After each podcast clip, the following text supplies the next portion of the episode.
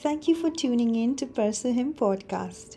We are committed to serve you with the now word of God that will inspire and encourage you to be a God chaser. Help us reach out to many by subscribing, sharing, and leaving a review for us on your favorite listening app.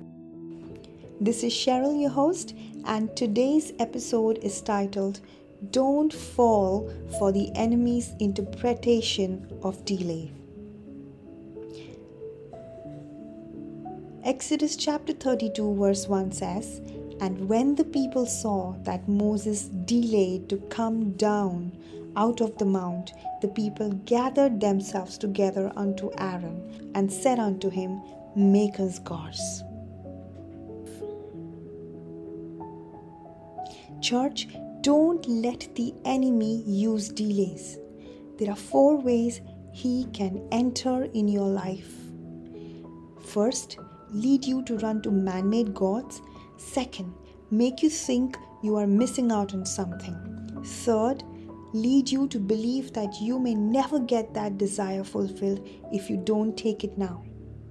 Fourth, make you make the wrong decisions. Remember, God's delays are not His forgetfulness of you, but His strengthening of you to receive something even greater than what you are pursuing. Ask Abraham. He experienced a delay and took the bait to help God get a child.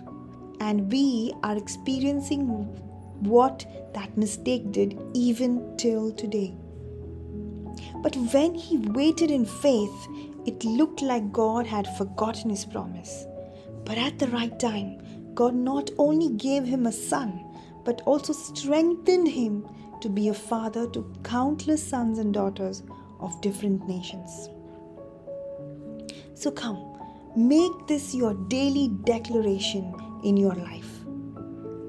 Repeat after me I am a child who walks in the perfect timing of God.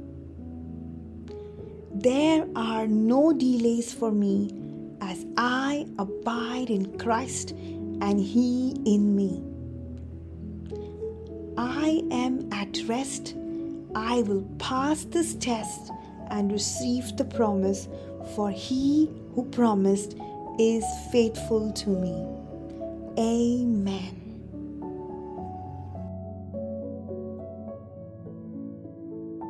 Hey, people of God, we hope this podcast blessed you.